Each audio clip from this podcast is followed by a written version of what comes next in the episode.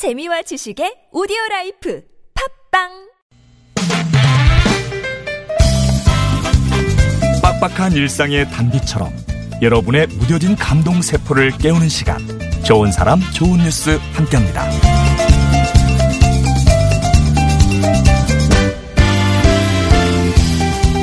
중구 정동거리에 항일 여성을 표현한 동상이 설치됐어요. 이곳은 1919년 3.1운동이 일어나면서 남녀 학생들이 모여 독립만세를 외친 곳인데요. 지난 8일 서울시민미수관 서편 배재 어린이공원에서 항일 독립운동 여성상 거사전야 제막식이 열렸습니다.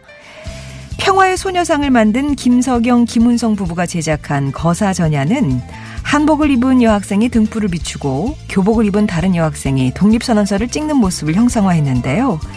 동상건립위원회는 취지문에서 빼앗긴 나라를 되찾으려는 독립투쟁에 여성은 남성 못지않게 적극적으로 참여했다며 항일 여성들은 자주 독립 의지를 일깨우는 교육 사업과 계몽 운동, 문화 운동을 적극적으로 벌였다라고 강조하고 있습니다. 잊지 않기 위해, 기념하기 위해 만드는 동상, 거사전야는 우리에게 가부장제 사회에서 자신을 드러내지 않고 국가와 민족을 위해 희생한 많은 여성 독립운동가들을 역사 속에서 살려내 기려달라 말하고 있습니다.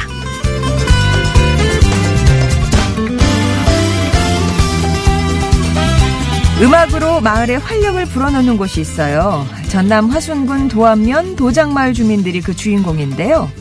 7개 면 13개 마을 주민 18명이 도장마을 밤노래 밴드를 만들었습니다. 2016년 5월에 결성한 이 밴드의 이름은 도장마을 주민들이 도장리 민속보존회를 구성해 전승하고 있는 도장리 밤노래에서 따왔는데요.